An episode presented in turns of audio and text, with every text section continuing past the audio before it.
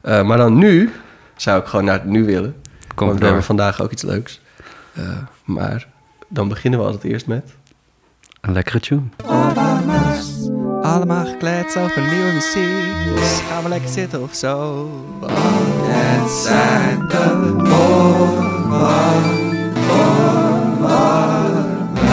Zo, dat vind ik toch altijd wel een lekker deuntje om naar te luisteren. hey, en Tom, we hebben voor de, voor de derde week, eh, voor de derde aflevering op rij, hebben we weer gewoon een gast. Eh, het begint weer helemaal normaal te voelen. Heerlijk. En wat voor een gast hebben wij? Ehm, we hebben denk ik, maar dat, dit, zijn, ik, eh, dit is altijd gevaarlijk om te zeggen, omdat we dan nu een lijst van zoveel moeten terug gaan, gaan kijken of het wel echt waar is. Maar volgens mij hebben we voor het eerst ook een muziekpodcastmaker te gast. Ja, dat hoop ik ook. Tenzij iemand nu luistert en denkt... Oei, Eh, ja, jongens, joh, maar, ja. wat zeggen jullie nou tegen Ja, mij? dus dat is gevaarlijk. Maar Ja. ehm, eh, ik, ja, ik denk dat het een first is. Dus, dus Eh, dat vind ik In ieder geval leuk. in de rol muziekpodcastmaker en journalist. Ja, precies. Want Dat zeg maar, die, die combi hebben we in ieder geval nog niet gehad. Nee, nee. Hopen we. Dat Anders heb je, heel- goed ja. Als het, Ja. als het, nou goed. Ja, precies. We hebben, we hebben een muziekjournalist van, van de Volkskrant... die inderdaad eh, verschillende podcasts heeft gemaakt. eh, waaronder Klassieke Klets. Voel ik sowieso al een, een beetje een, ver- een verbinding ook mee. Ja. Omdat als je naar de tune luistert... dan is het ook lekker kletsen over nieuwe muziek. Het is een lotgenoot, wat Het dat is- betreft. ja, precies. Ja. Dus, dus, dus, dus dat vind ik lekker. We gaan ook open deze, deze podcast in. Moet ik even stiekem kijken eh, wat de titel van de andere is. Dat is Klassiek na corona. De ene... eh, klassiek na corona als, eh, als solist met gasten en de andere samen met Joris Heijnen. Ehm, eh, een, een, een aanrader, ga die ook, ga die ook vooral luisteren. Ehm, was hoofdredacteur van, van verschillende muziektijdschriften, zoals Luister en Klassieke Zaken. Ehm, afgestudeerd blokfluitist aan het Brabants Conservatorium en aan het Zweeling Mhm. Conservatorium in Amsterdam. Ehm, eh, dan heb ik, eh, heb ik nog staan muziekwetenschapper, daar ben ik ook benieuwd naar. En ehm, schrijver van onder andere Moet je horen en Klinkende Liefde. Ehm, dus we hebben, we hebben genoeg om over te praten. Ehm, maar we hebben gast Guido van Oorschot te gast. Welkom. Dankjewel. Tof dat je En ik ben onder de indruk van jullie archiefwerkzaamheden. Nou, ja, Staat ja. allemaal prachtig op een rijtje. Ja, goed hè? flink, flink, ge, flink Nou, gedoken, flink het, is toch al, het is toch altijd spannend, Remy, als we journalisten over de vloer heb- eh, hebben. Want wij, ik bedoel, wij zijn ge- absoluut geen opgeleide journalisten. Nee, Eh, wij, zijn, eh, wij zijn muzikanten. wij zijn en kletsmajoren. Eh, precies. Dus, kunnen we- Ja, dus- ik ben ook ja. niet opgeleid als journalist hoor. Oh, oké. nee, dat, dat ik, ben, Inmiddels- ik ben een zij-instromer. Dus, maar eh, middels beroepspraktijk inmiddels toch wel, mogen we zeggen, ervaring genoeg om de titel te dragen. dat mag ik hopen. Ja, ja. Ja, dat, dan zeggen wij dat even voor je. Dat mag gewoon, ja. Ehm, eh, gewoon, gewoon even een eerste vraag, omdat ik, het, eh, eh, omdat ik het leuk vond inderdaad om ook te lezen... en dat je op het Brabants Conservatorium hebt gezeten... omdat eh, wij allebei op het Fontes Conservatorium in Tilburg hebben gestudeerd ook. Dat het vervolg daarvan is. Dat het vervolg, ja, precies, inderdaad, ja. Eh, de, eh, eh, de muziekserie De Link zit in het, eh, zit in het oude klooster... waar het Brabants Conservatorium... eh, Het Senakel. het Senakel, Ja, ja, het- ja. precies, zat. Eh, je, je zegt het met, met een grijns en heel veel herinneringen waarschijnlijk. Ja, nou ja, ik heb eh, anderhalf, twee jaar terug een stuk in de krant geschreven over de link. Mm. En toen ben ik weer naar Tilburg gegaan. Dat was Ja. een soort sentimental journey. Terug naar de stad waar ik een paar jaar gewoond heb. Maar ook naar het Senakel waar ik gestudeerd heb. Dus dat was, eh, dat was een fijne ervaring. Ja. Was dat een concert met Vicky Chow? Nee. ehm, wat was dat? Ik weet het niet meer. Ah, ja. Nee. Ja. Maar de reis terug was, eh, was mooi. Ja, nee, Ik, ik heb eh, een beetje nostalgisch door Tilburg lopen wandelen. Heerlijk. Terrasjes gepakt op de heuvel ja, en de straatjes achteraf. En eh, Ja. Ja. alles kwam terug. Oh, dat is mooi. Hey, en, en Guido, speel je nog muziek? Nee, Nee? Ge- Nee. Geen, een blokfluit ver in de kast en... eh, ja.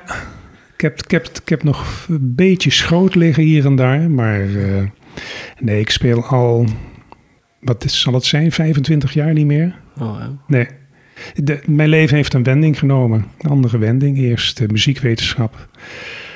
Ik heb een aantal jaar bij het Festival Oude Muziek in Utrecht gewerkt. En toen speelde ik al niet meer. En van daaruit de journalistiek ingerold. En hoe, hoe is die wending zo gekomen? Ehm, ik vond het perspectief om ehm, muziekleraar te worden, blokfluitleraar voor de rest van mijn leven niet aantrekkelijk. En blokfluit is geen instrument waarbij je heel makkelijk heel veel concerten kunt krijgen. En omdat ik taal leuk vond en schrijven over muziek leuk vond. eh, en dat ook een soort creativiteit vraagt, was het voor mij niet moeilijk om die afslag te nemen eigenlijk. Ga, ga ervoor. Oh ja. Eh, want dan, eh, je komt van het consortium. Je denkt, ik ga allemaal nooit niet dat ik les ga zitten geven hele dagen. En toen ben je, wat, wat was toen je volgende stap? Ben je toen gewoon aan gaan kloppen bij Festival Nieuwe Muziek? Je zoeken Nee, na het conservatorium ben ik muziekwetenschap gaan doen. En naast die studie heb ik wel les gegeven, Ja. blokfluitles. Ehm, nog voordat die studie was afgerond, 1991, kon ik bij eh, oude muziek beginnen. Mooi jaar. Dus daar ben ik gaan schrijven, redigeren. eh, jouw geboortejaar misschien? Nee, maar Jouw- ja, Reven, moet je ja. zien jongens hoe oud ik ben. Oh nee, dat wilden we niet benadrukken per se, Guido. Zeg je nou dat hij heel oud bent? Oh nee, daar gaan we weer. Ja.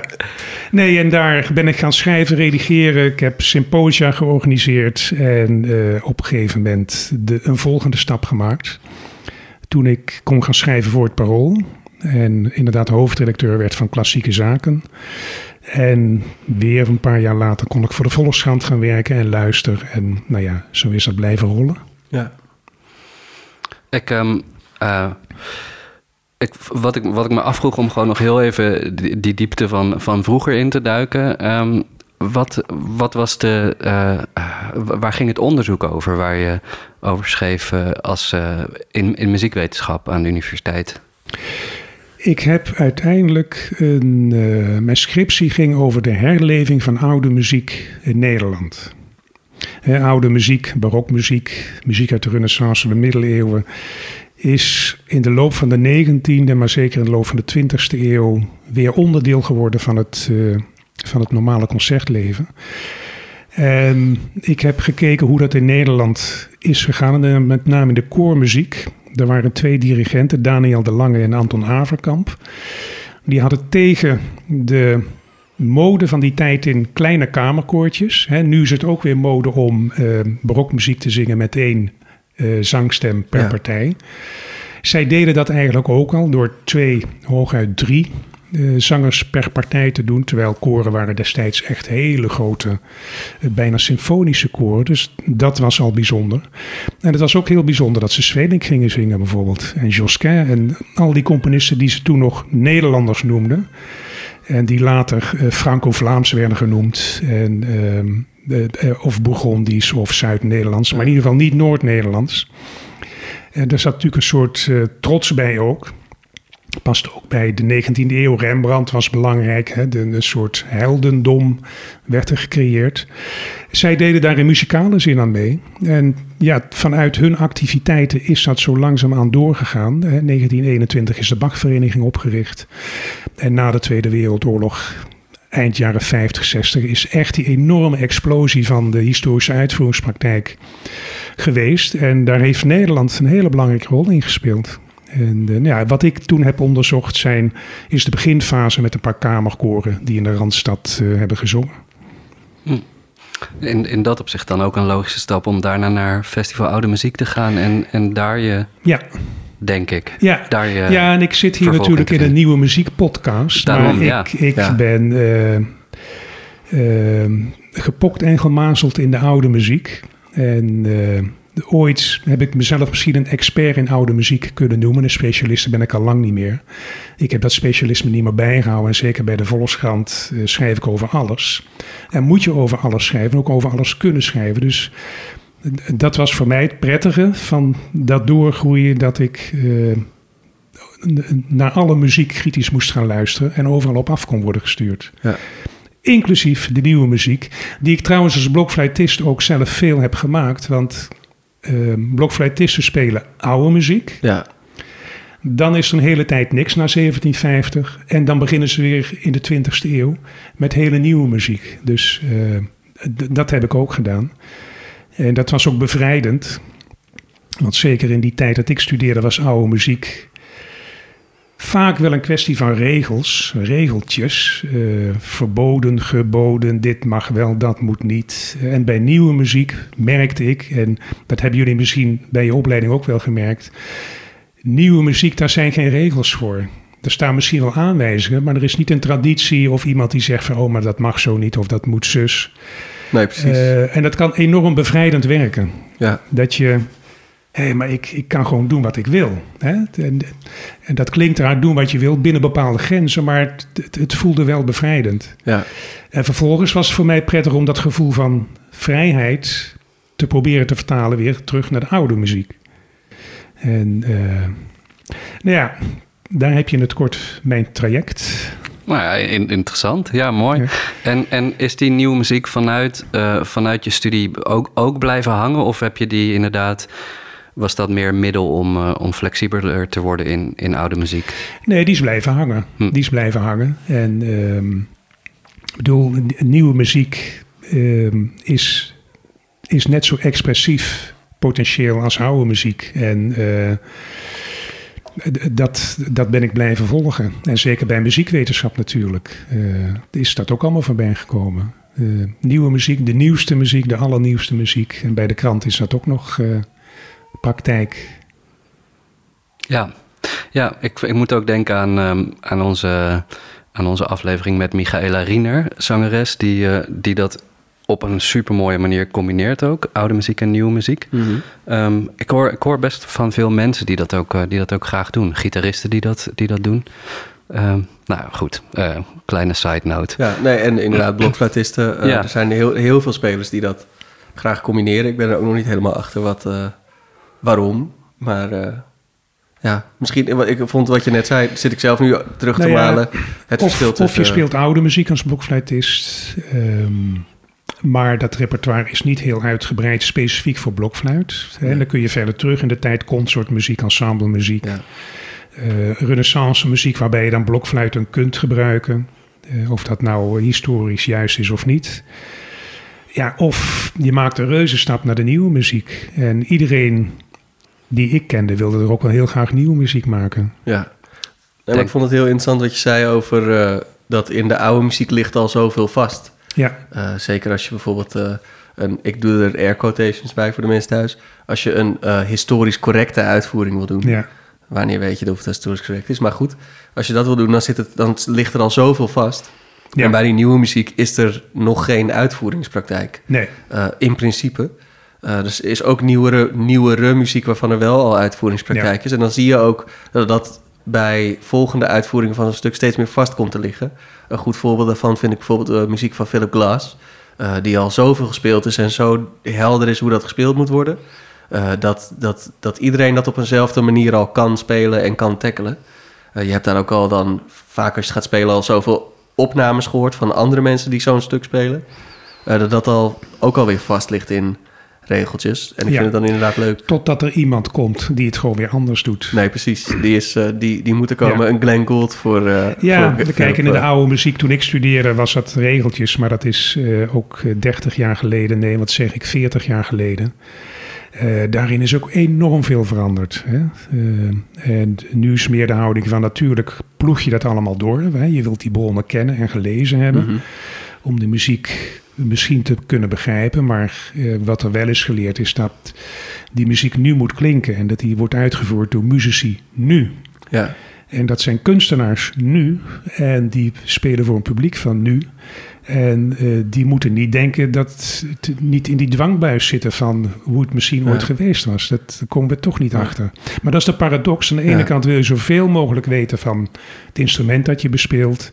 eh, de stijlperiode die je speelt. De stad misschien waar die Mhm. muziek gemaakt precies. werd. De componist. Ehm, in de hoop dat je dichter bij de bedoeling komt. Of bij een bedoeling. ja, En van de andere kant, het moet nu klinken. En nu hebben mensen hele andere bedoelingen en wensen en verlangens. Eh, Ook muzici. En dat moet ook kunnen. zeker. Anders is het geen levende muziek. Nee, nee, en daarom vraag ik me wel eens af... waarom, zouden we, waarom wordt die oude muziek nog steeds gespeeld? En dan bedoel ik met oude muziek eigenlijk al... wat er honderd jaar geleden is geschreven.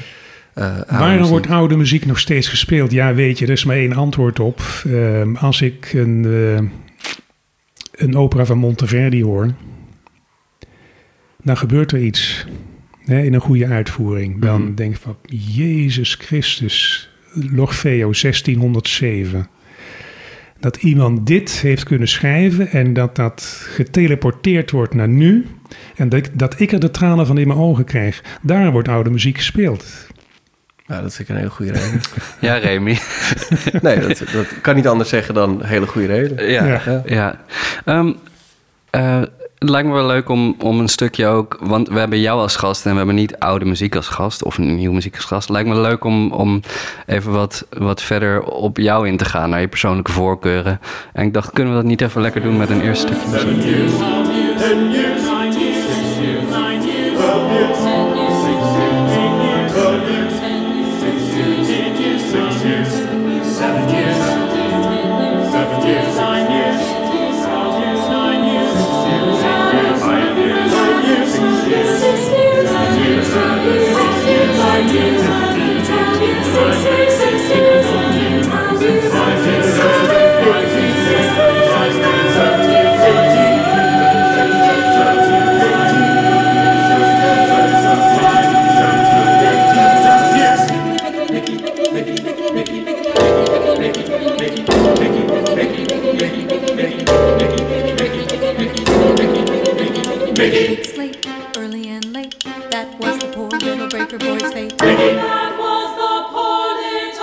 We hebben geluisterd naar een eh, stukje uit het tweede deel van Entracid Fields van Julia Wolf. Eh, wij vinden het hele mooie muziek, dus we zijn heel blij eh, dat jij het hebt meegenomen, Guido. Maar waarom heb jij dit stuk meegenomen?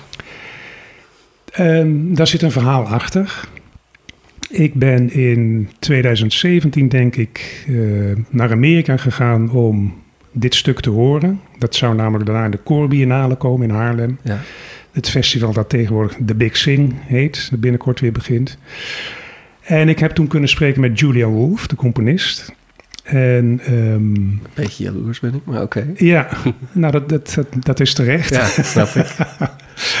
En ik had me natuurlijk voorbereid. Ik, ik had het stuk ook een beetje vooruit beluisterd. En ik zat, en dat was in, in Pennsylvania, in een, eh, op een studentencampus, een universiteitsstadje. Waar dat stuk werd uitgevoerd met nota bene het studentenkoor. Wat je in Nederland ook niet heel snel eh, zult eh, tegenkomen, denk ik. En ik, ik beluisterde dat stuk en het slot van dit deel, Breaker Boys eindigt met een fietswiel dat ronddraait tegen een, ehm, een, een stukje hout, waardoor je een kleppereffect krijgt. En ik kreeg tranen in mijn ogen. En hoe kwam dat? Ehm Anthracite Fields heeft een heel verhaal. Hè. Dat is een soort sociaal oratorium. Julia Wolf heeft zich eh, grondig geïnformeerd over de steenkolenwinning in Pennsylvania rond 1900 heeft eh, met mensen gesproken van wie de familie daarin had gewerkt tot de jaren 50, 60. En kwam enorm veel ellende tegen.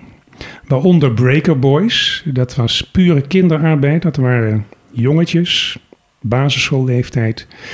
Die aan een soort lopende band de steenkolen, antraciet, moesten scheiden van het puin. En ja, die hadden altijd bloeiende handen, die hadden geen vingertjes meer en die hadden geen tijd om buiten te spelen. En dit deel heeft zij gebaseerd op dat verhaal. Er werd ook beeld geprojecteerd van, van hoe dat eraan toe ging, eh, zwart-wit foto's. Eh, enorm triest, gebaseerd op kinderrijmpjes, hè, vrolijke kinderrijmpjes. De tekst eh, had zij daaronder gezet. En toen dacht ik later, waarom moest ik nou huilen bij dat fietswiel? Ik herinner me opeens dat ik zelf als jongetje bij mijn fiets had ik een eh, onderzettertje, een bierviltje met een knijpertje Ja, op de stang. En dan ging dat tegen de spaken van mijn fiets. En dan had ik een prrrr. nou, je motorfiets. Ja, En dat fietswiel dat daaruit draaide, het ging ook net zo lang door totdat het helemaal stil was. Was dus, ik weet niet of ze het zo bedoeld heeft, want het interview was voor het concert. Ik heb het er ook ja. niet meer gevraagd. Ik heb het geassocieerd met onschuldig kindervermaak, een spelletje. Wat die Breaker Boys niet gegund was. nee, precies. Nou, dat kun je sentimenteel noemen. Eh, dat is het misschien ook wel, maar het kwam binnen. En dat kwam ook binnen doordat Julia Wolf eh zulke ontzettend goede muziek bij dat onderwerp heeft Ja. geschreven. Ehm, En ik zit hier, eh, ik durf het bijna niet te zeggen, maar ik ben niet per se een fan van minimal music. Nee, wat dan... ik, eh, ik ben wel een fan van componisten die het gebruiken en dat aanvullen met allerlei andere invloeden. Ik, eh, John Adams bijvoorbeeld. hmm. Maar zeker ook Julia Wolf. eh, die plukt overal wat vandaan. En die kan haar maatschappelijke engagement, want dat is het ook, als kunstenaar verwerken. Er is heel veel maatschappelijk engagement, vind ik, eh, bij kunstenaars, wat ik begrijp, Mhm. eh, maar wat ze niet goed kunnen uitwerken tot kunstwerk. Waarvan je denkt van ja, goede bedoelingen, maar eh, als, als kunstwerk overtuigt het me niet echt. Ja, hier werd ik gewoon midscheeps geraakt. Ja, dat vond ik heel knap.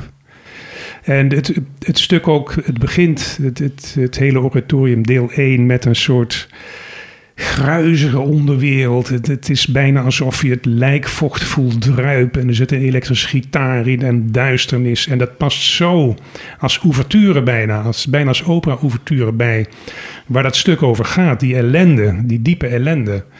Ehm, ze heeft, en dat is dan meer op de minimal bang on a can manier... eh, een soort namenregister van alle slachtoffers die in de loop van de jaren zijn gevallen. Duizenden. Daar heeft ze een soort register van gemaakt en die namen worden dan gezongen in een soort beurtzang. Voornaam, achternaam. En eh, de voornaam is dan John, achternaam, andere achternaam John, andere achternaam John. En dan gaat het weer naar de volgende, eh, Kevin, ik noem maar wat. Hè. Ook indrukwekkend. Ik sprak een van die eh, jongens die in dat universiteitskoor mee zong. Die zei van ja, dat, dat kwam hier ook binnen. Hè? Dat je gewoon jouw leeftijdsgenoten die decennia terug hier ook hier in Pennsylvania hebben gewoond. En die in die ellendige omstandigheden. Die mensen hebben geleefd, zijn gestorven daar en daardoor, door die industrie. Ja, dat kwam binnen. Dus nou ja, lang verhaal bij waarom ik eh, Julia Wolf had meegebracht. Mooi verhaal, ja. Ja. Nee, zeker. En eh, misschien heb ik dat gemist, maar ben je, ben je hier als liefhebber naartoe gegaan of als, als professional? Heb je erover geschreven? Dat, ik heb erover geschreven, ja. En dat gaat bij mij vaak samen. Ehm, eh, ik was, werd uitgenodigd eh, om daarheen te gaan, om met haar te spreken. Hè. De, de Core Biennale, Biennale wil de voorpubliciteit, zo gaat het vaak. En dan zoeken ze een journalist. En eh, ja, ik vind dit enorm leuke projecten, de leukste die Mhm. er zijn. En ik kende Julia Wolf natuurlijk, kende ook wel wat van haar muziek, maar dan ga je er meer in verdiepen en dan kun je ze iemand spreken en dan kom je er meer achter wat iemand wil met die muziek. En eh, ja, dit, dit, dit was een heel mooi project. En ik moet eerlijk zeggen, daarna, toen het klonk in het Amsterdamse muziekgebouw, was het met Capelle Amsterdam. En dirigent Daniel Reus. En ja, Daniel Reus heb ik hoog zitten als koordirigent, maar dit stuk voelde hij dan net niet zo aan zoals de dirigent, een uni- universiteitsdirigent in Pennsylvania dat wel deed. En ehm, dat, in Amsterdam was het te keurig koormuziek. Ja, En in, in Pennsylvania was het doorvoelde koormuziek. Misschien moet ik het zo omschrijven. nou ja, en die hebben natuurlijk dan ook eh, vanuit hun culturele zijn daar eh, een directe link met die muziek. Ja, Eh, waardoor er misschien ook een grotere welwillendheid kwam om die muziek te tackelen op de manier dat die muziek nodig heeft. ja. En ik herinner me nog dat ehm, de invalshoek van mijn stuk toen, een reportage, was eigenlijk dat Julia Wolf, hè, een, een componist uit de hoge cultuur, zij had voor dit stuk ook de Pulitzerprijs gekregen. En ze was, toen was ze McGrant's eh, fellow. Eh, binnen drie jaar kreeg ze een half miljoen dollar uitgekeerd Ja. voor, voor haar kunst. Hè. Nou, dat kun je toch wel hoge cultuur noemen. Die dit onderwerp nam. En ze zei ook, ik heb nog nooit meegemaakt dat er zoveel mensen huilend naar me toe kwamen na een concert. Ze nodigde ook zoveel Ja. mogelijk familieleden uit. Ehm, ja, dat die zo'n vertegenwoordiger uit de hoogcultuur de moeite neemt, de moeite doet om die verbinding te zoeken. En dat het ook lukt. Ja, dat het niet bij mooie woorden blijft, maar dat het ook is gelukt.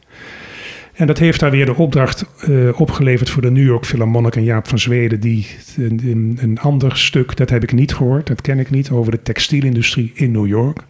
Waar ook allerlei eh, hemel, ten hemel schrijende dingen zijn gebeurd in het verleden.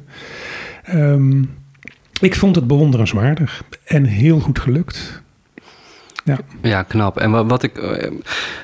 eh, haar muziek heeft is niet per se altijd gebaseerd op een verhaal. Dus Nee. ik, eh, wat, eh, eh, ik heb verschillende muziek van haar gespeeld, verschillende muziek van haar gehoord. En dat vind ik er juist ook vaak fijn aan. Maar als ze dan wel een verhaal kiest en ze, en ze duikt daar dan op deze manier in, dan heeft het ook e- een grote toegevoegde waarde. In plaats van dat je denkt van, oh, ik ga nu naar Julia Wolf, ben benieuwd met wat voor verhaal ze nu Ja. weer komt. Ehm, Nou ja, en wat Ja. er ook in meespeelt is dat de nieuwe muziek is natuurlijk verweten dat die in de loop van de jaren 60, 70 eh Tabé heeft gezegd tegen het publiek hè, van eh, allemaal alles goed en wel, maar wij gaan natuurlijk wel gewoon doen wat we zelf mooi vinden en interessant en wat historisch noodzakelijk is. Hè. Er kwamen allerlei grote woorden aan te pas. mhm. En ehm, ik weet niet of jullie de Amerikaanse muzikoloog Richard Truskin kennen. Nee. Dat is een enorm erudite, enorm scherpe, vlijmscherpe schrijver over muziek. Die heeft vijf delen voor de Oxford History of Music geschreven, van de middeleeuwen tot nu. En dat is zijn grote verwijt aan de nieuwe muziek, naoorlogse, naoorlogse nieuwe muziek in Europa. Eh, dat hij zich heeft afgewend van, laten we zeggen, de gewone concertluisteraar. En ja, nou zitten jullie met de gebakken peren, zegt hij. En de enige, en dat zullen jullie wel leuk vinden, de enige stroming die de aansluiting heeft behouden of gekregen bij het grote publiek is minimal music. Amerikaans. Dus daar is Ja. hij dan weer erg trots op. Ja, precies.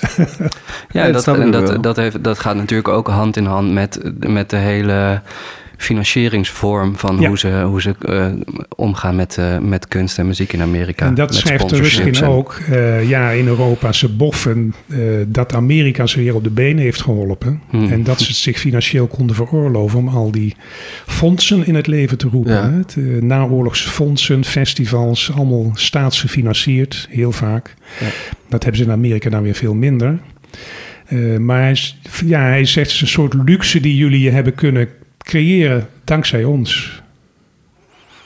Ja, ik, daar, ik, ik ga Ze hebben, ze hebben ons natuurlijk ook over- bevrijd. Hè? Dus we moeten heel dankbaar zijn eh, voor onze Noord-Amerikaanse vrienden. Zeker. Ehm, Ehm, ik, wat, wat, ik me, wat ik me wel afvraag, van nu, nu haal je dit geweldige stuk met, met, eh, met persoonlijk verhaal erbij. Je hebt vast ook momenten in je werk dat je ergens naartoe moet waar je, nou ja, waar je misschien nog niet veel over weet. Of, of waar je, als je er zit, van denkt van, oh, dit is voor mij persoonlijk niet...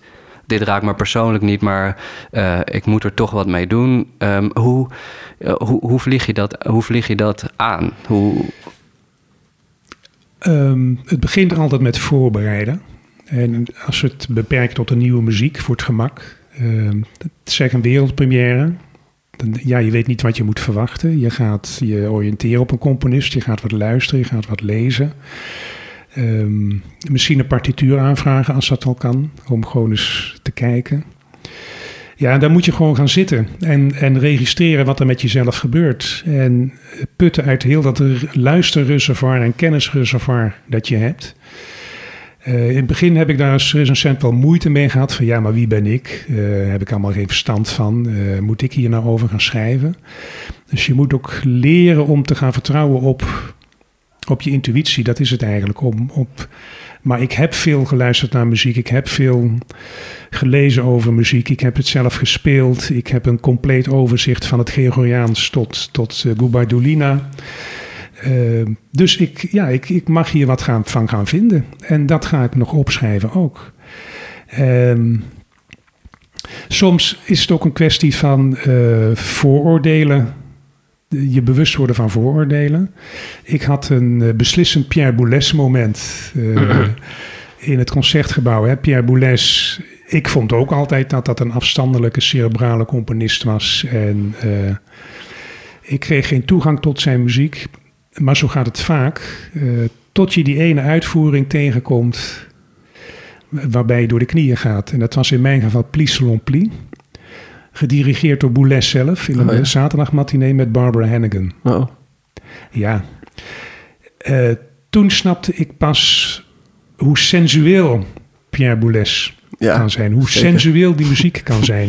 Ja, heel goed woord voor Boulez ja. muziek. En toen snapte ik pas dat hij wat dat betreft volmaakt in de Franse traditie staat. Want Jean-Philippe Rameau is sensueel. Hector Berlioz is sensueel. Een goede uitvoering van Pellies en Mélisande van Debussy is sensueel. Ja. Ga zo maar door.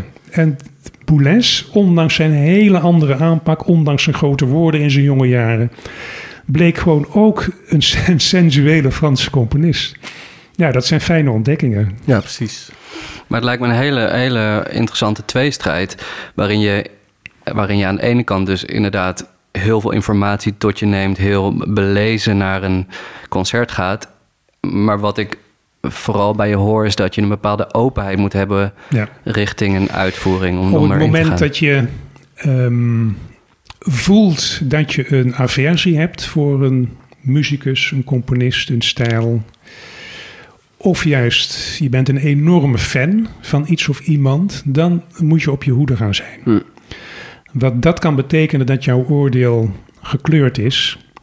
En je kunt best één keer ehm, heel kritisch schrijven over, ik noem er iemand, ehm, Philip Herrewegen die de 19e eeuw induikt. Ik, ik was daar destijds niet zo'n fan van. Schrijf je één keer op waarom niet.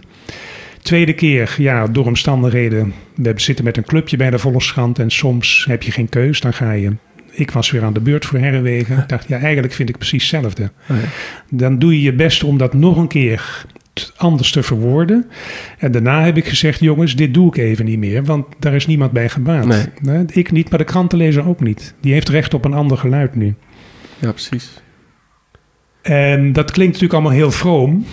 Ehm, maar de, de pest van vooroordelen is dat je wel kunt denken dat je zo- zo'n beetje ontdekt hebt bij jezelf. Maar dat is natuurlijk altijd op de loer liggen. Ja. En dat is ook een voortdurende strijd eigenlijk om toch te blijven proberen onbevangen in die stoel te gaan zitten. Of het nou een concertgebouw is of in een kerkje in eh, Groningen voor een orgelconcert.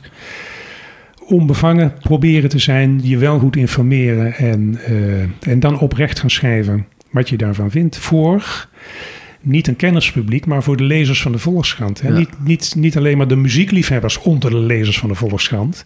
Nee, de lezer van de Volkskrant. Die moet je proberen zo'n stuk binnen te trekken. Ja. Op wat voor manier dan ook.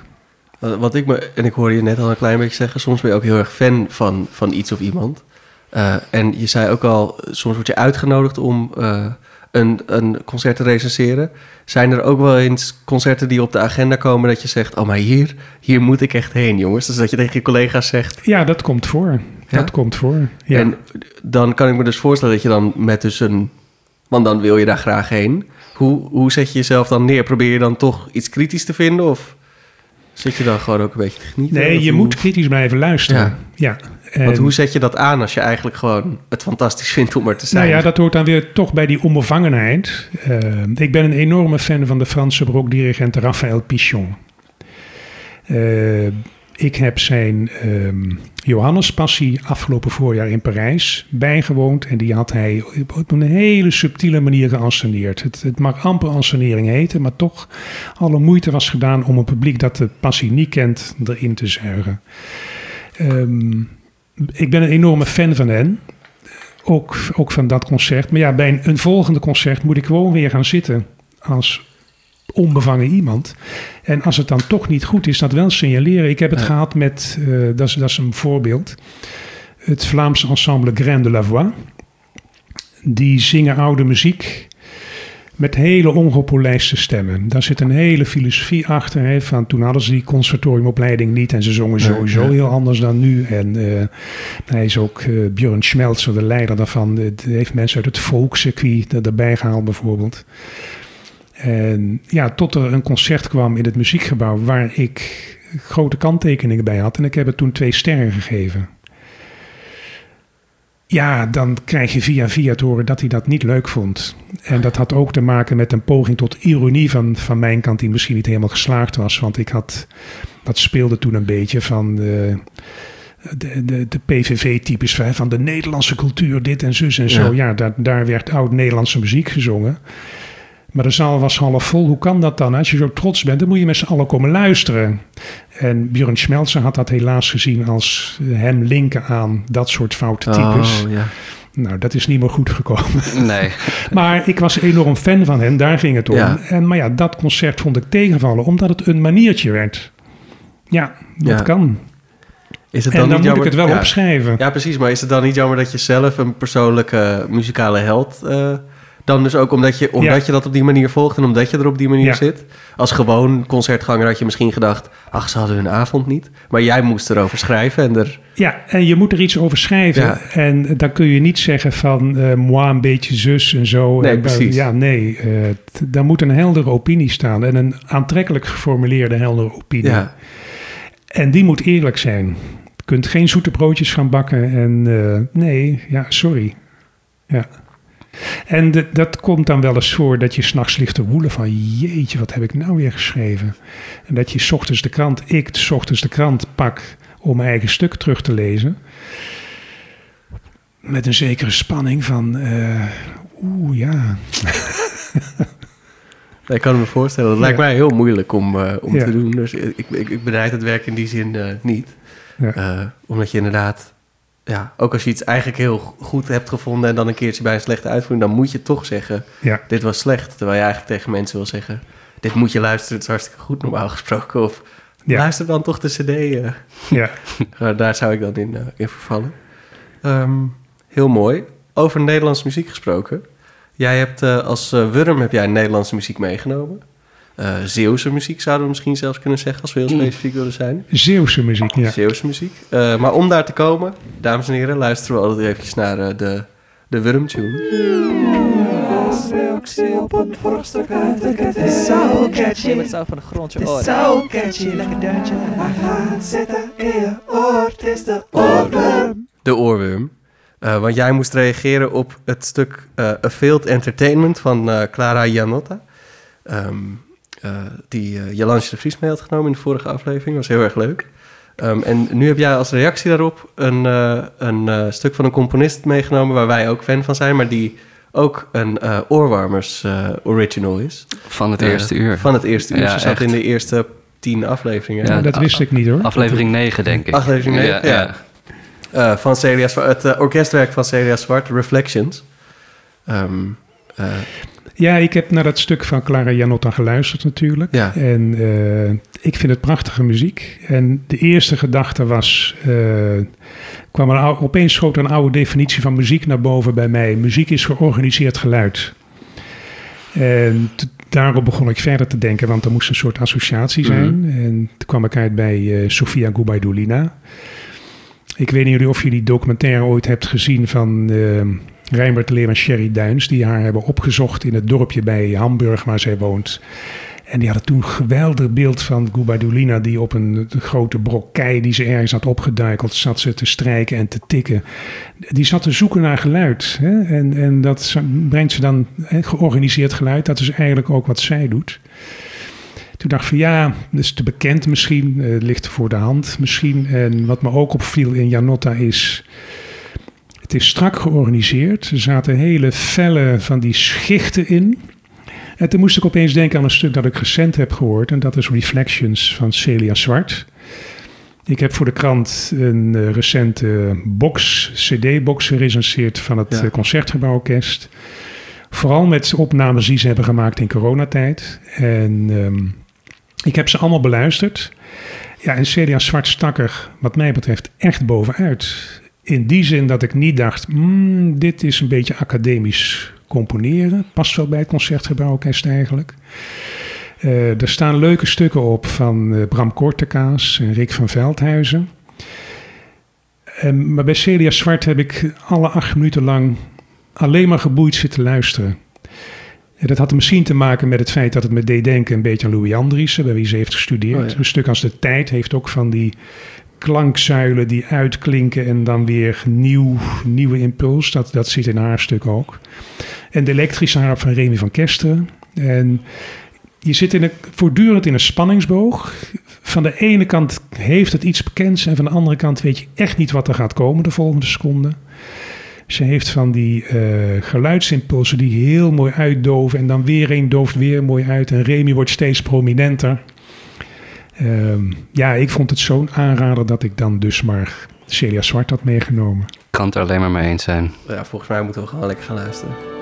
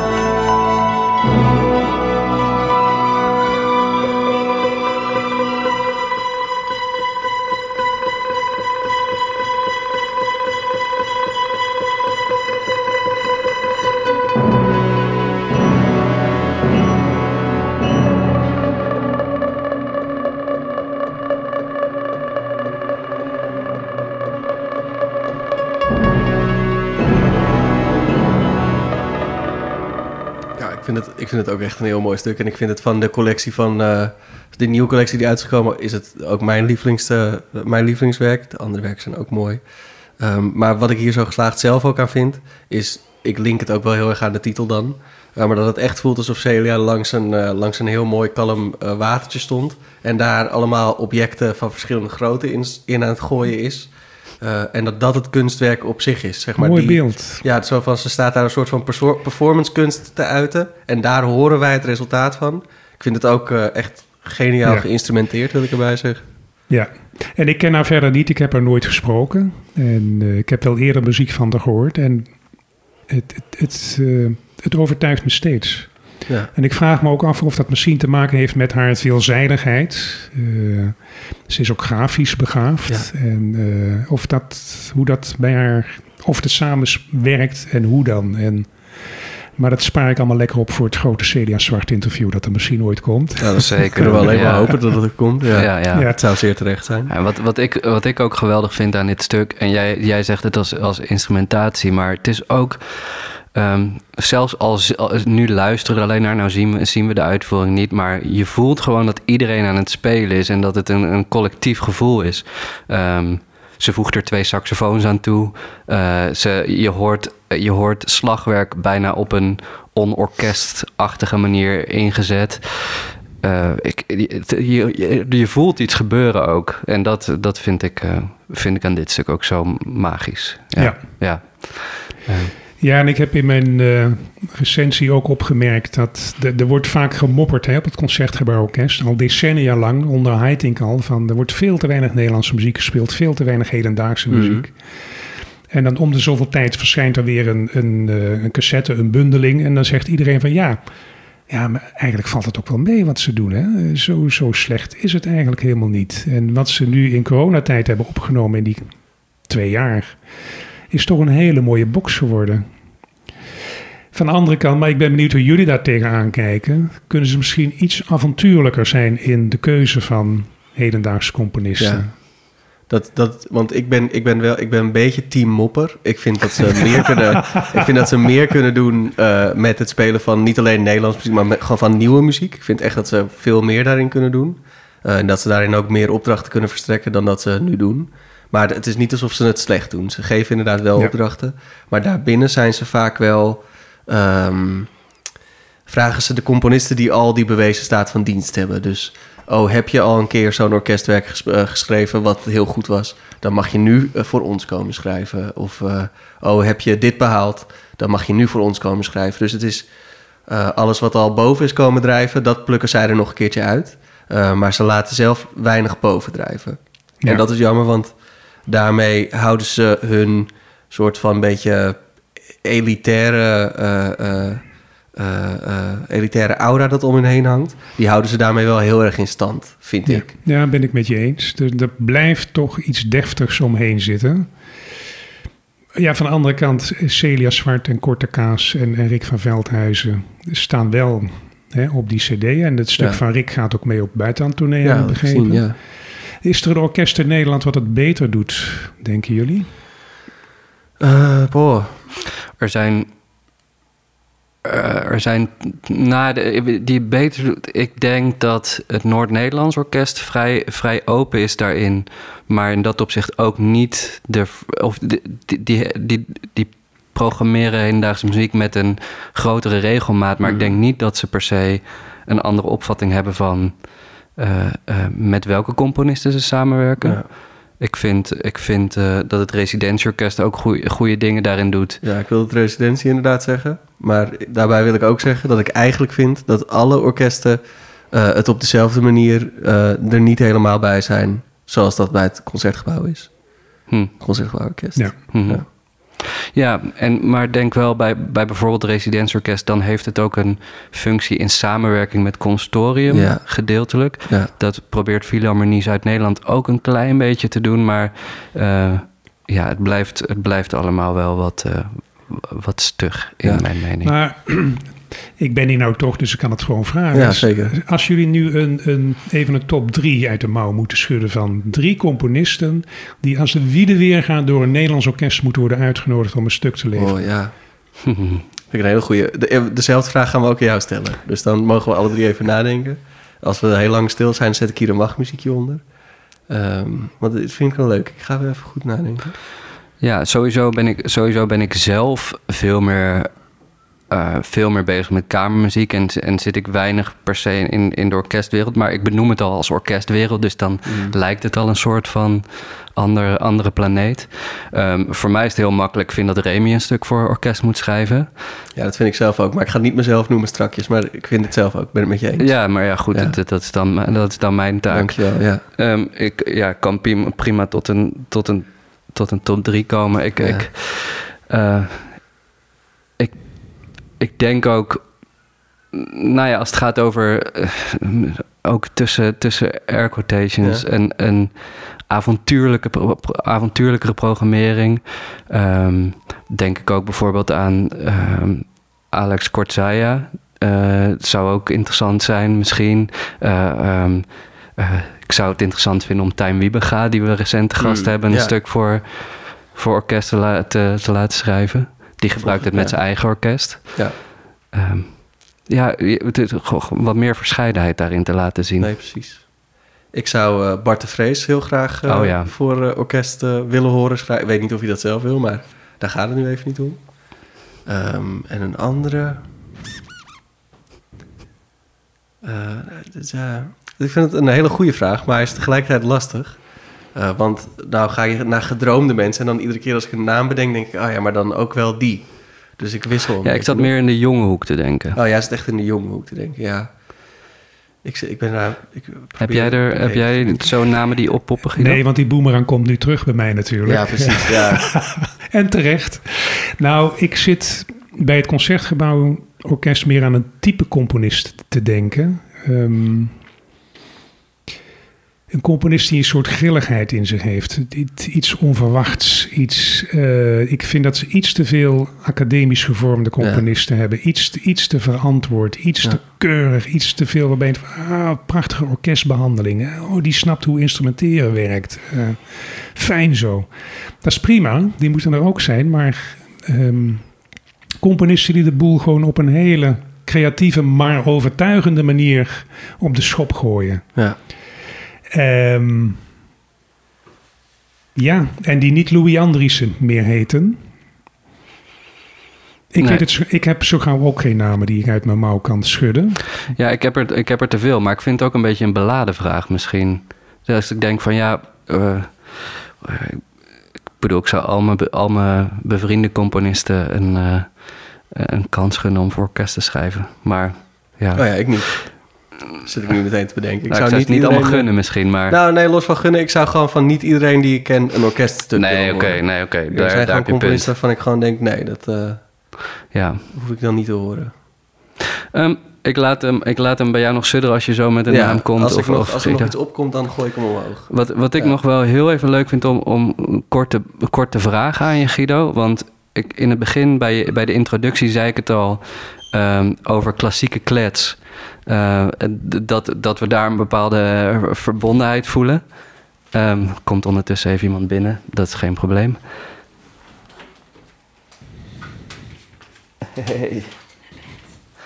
Er moet even een baby naar bed gebracht worden. Ehm, maar ik, ik heb ook een aantal van. eh, ik zal heel even wachten. Ja, Slaap het is lekker, gewoon Teun. zo schattig dat Slaap je lekker, Teun. Doei. Kleine toontje komt even Ja. langs. Ehm, en ik heb ook een aantal, ehm, een, een aantal van, de, van de aflevering van, van Klassiek Klets, maar ook Klassiek na Corona geluisterd. Ehm, en, en daarin kan ik dat ook beamen, dat je, eh, dat je ook in gesprek met je, met je partner daar, nou ja, eigenlijk op een, op een open manier het over klassieke muziek hebt, eh, bekritiserend op, op bepaalde begrippen waar je het misschien mee oneens bent, eh, maar juist ook nou ja, van een afstandje kan luisteren, het eerst even het tot je kan nemen en op een, op een nou ja, manier van discussie misschien op een, op een, op een mening komen. Ehm, voor misschien, ja, misschien ook wel eigenlijk bepaalde stigma's proberen weg te nemen. Dat, dat leg, ik dan misschien, leg ik dan misschien te veel op je schoot. Maar eh, waar, bij, bij, eh, waar komt het bij jou vandaan om dat, om dat zo op die manier te benaderen. Of juist een beetje te, nou ja, misschien te breken met de. Ja, welke woorden ga ik hier nou aangeven? Met de normale. Of de. eh, nou ja, laten we zeggen. De manier hoe er over muziek wordt gesproken. eh, waarin, waarop je op een andere manier reageert. Ja, en de manier waarop over muziek wordt gesproken, bedoel je dan de, de chique manier? De, Nou, ik, eh, ik heb het gevoel, en ik, ik kom niet helemaal goed uit mijn woorden, maar dat, je, dat jullie proberen wel te, te breken met een, met een bepaald geluid. Eh, door, door inderdaad ehm, nou ja, meer, meer die openheid te benadrukken en, en, en overal kritisch op te kunnen zijn. Of juist, het, het Bedoel is niet je, dat kritisch. bedoel je niet dit zeggen? Oh, de is rondo vorm is echt exquisiet.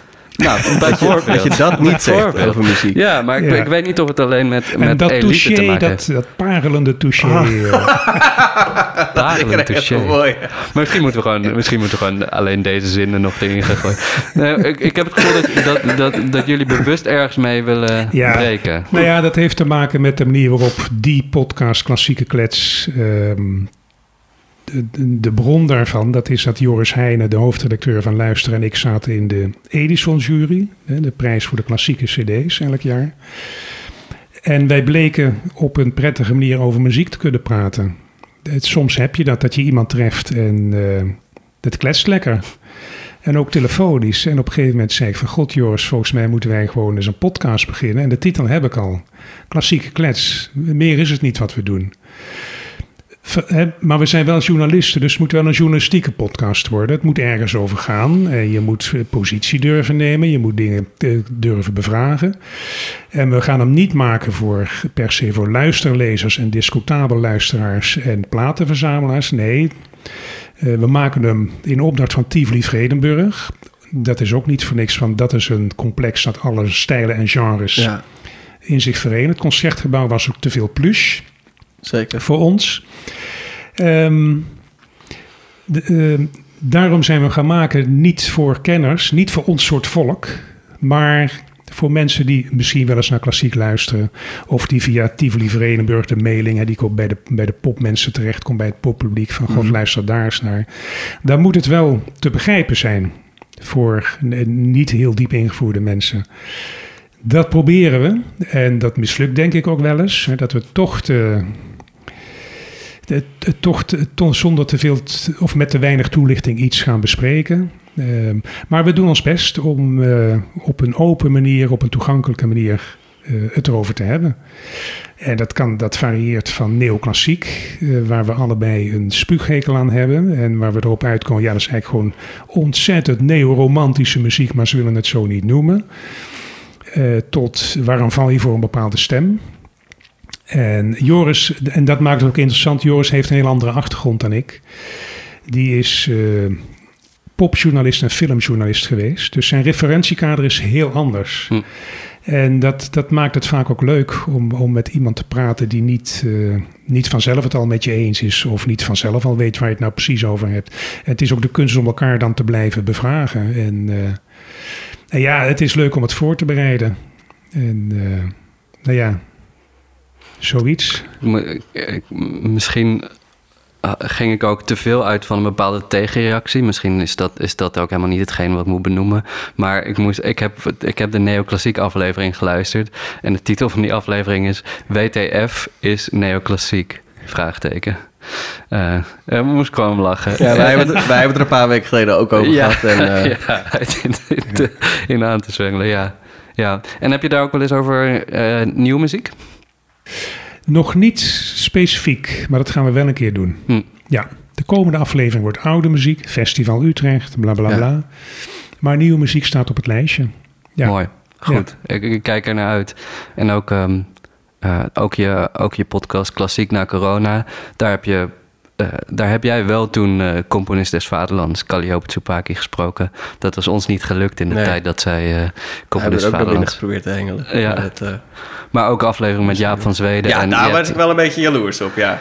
Je, je hebt, Dat dacht je hebt ik. een mooie naam, maar ook gewoon interessante ondernemers. En, eh, Nou ja, maar mijn vraag is... hoe heb je Jaap van Zweden zover gekregen? Ja, dat is gewoon, gewoon bellen. Oké. Hey Guido. En vraag zeggen van ik ben hiermee bezig. En eh, ah, ja, natuurlijk, kom langs. We praten altijd lekker over muziek. Dus Oh, Ja. oké. Nee, dat, ja, nee, zo- ik doe er een je- beetje badinerend over. Maar nee, ja, nee, maar je hebt gewoon je hebt een lijntje. Zo is je hebt min of meer ja, gegaan en ook met Calliope. En, ja, eh, je hebt een lijntje met die mensen. En wat meespeelt is dat boven mijn hoofd hangt natuurlijk de titel De Volkskrant. Ook Ja. al had dit niks met de Volkskrant te maken, maar ik besef natuurlijk dat dat in de geest van mensen meespeelt. En dat het, dat het voor mij iets makkelijker maakt misschien om, eh, om medewerking te krijgen. Ja, Ik kreeg, ik kreeg toevallig vandaag, ik weet niet of jij, ik heb het je doorgemaild, Remy, maar vandaag kreeg ik een, een mailtje binnen van een, een perschef van een, Oh, echt? van een, van een, van een muzikus die, eh, die, die vroeg of wij een album, een nieuw album wilden behandelen in onze podcast. Oh, maar dan begint het bij ons ook. eh, Ja, wij beginnen ik- ook. eh, Daar moest ik om lachen.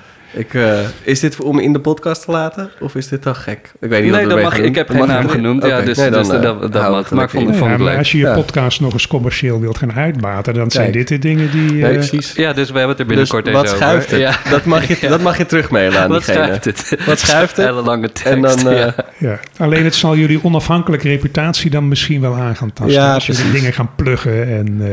eh, Nou ja, dus Wij het doen moet alleen veel schuiven. Dat is, want we, ge- we, we verkopen wel onze ziel, dus het mag veel schuiven. Ja. Tweede huisje het op mooi dat we Ibiza een soort van, eh, een soort van lesje onder de tafel van Guido hierover krijgen. Van, ja, dan moet je het wel... eh, Ja, nee, precies. Maar straks aanpakken. als de microfoons uit zijn, dan gaan we nog even het Eh, ja. businessmodel even ja. goed uitpluizen. Ja, Eh, Guido, echt superleuk en fijn dat je, dat je bij onze aflevering 49 wilde zijn. het was mij een groot genoegen. Heel Ja, fijn. super. Lekker gekletst over muziek. Kijk, Precies, dat, dat, is, een het. van onze slogans. Dus dat, eh, Ik vond het stiekem een beetje jammer dat ik niet in aflevering 50 zat, maar ik snap het heel goed. ja, Ja, we, eh, we ronden hem af naar boven. nee, ik, ik snap het. 49 en een half had je, mag je krijgen. Eh, bedankt voor dit super fijne gesprek. Hey, en, eh, en lieve luisteraars, bedankt voor het luisteren. Ik hoop dat jullie het een leuke vonden. Weer een, eh, weer een mooie invalshoek op, eh, Ja. op de mooiste muziek van de wereld. En wij zien jullie over twee weken, in ieder geval met z'n tweetjes. Ja. En heel misschien met iemand erbij, Ja, maar sowieso met z'n tweetjes. Ja. Eh, en dan wordt het een leuke zomerspecial. Je kan verwachten, weet je, vroeger kreeg je zo'n Donald Duck, Donald Duck boekje mee. een extra dikke editie. Waarbij je op de achter, ja, een extra dikke editie Eh, ja. met allemaal do-pagina's. Dat je op de achterbank kon zitten en lekker iets kon doen. Dus dat mag je ook verwachten voor over twee weken. Ja, Dat je misschien, misschien ben je dan al op je vakantieadres. Misschien moet je nog, of mag je nog eigenlijk beter gezegd. En dan eh, lekker, lekker genieten, heerlijk. zou ik zeggen. Goed, eh, hou je oren warm. Buiten is het warm genoeg. Maak ze nog warmer. Deze aflevering klonk als een zonnetje. En wat een innemende gast en een mega leuk gesprek. En die orkesten zijn hopelijk weer een beetje op scherp gezet. Nieuwe muziek voor altijd. Zoals de boys al zeiden is de volgende aflevering een zomerspeciaal. Nu is het zo dat ik daar een groot vakantie-interview in zou krijgen. Maar de jongens hebben al opgenomen en die smeerlappen zijn mijn hele interview vergeten. Ik zou in diepte een aantal van mijn favoriete vakantiebestemmingen koppelen aan een aantal legendarische momenten met onze memorabele gasten. Maar niet gevreesd, lieve luisteraars. Ik laat me niet kisten. Ik weet wat ik moet doen. Ik hack de volgende aflevering. U zult naar mij luisteren.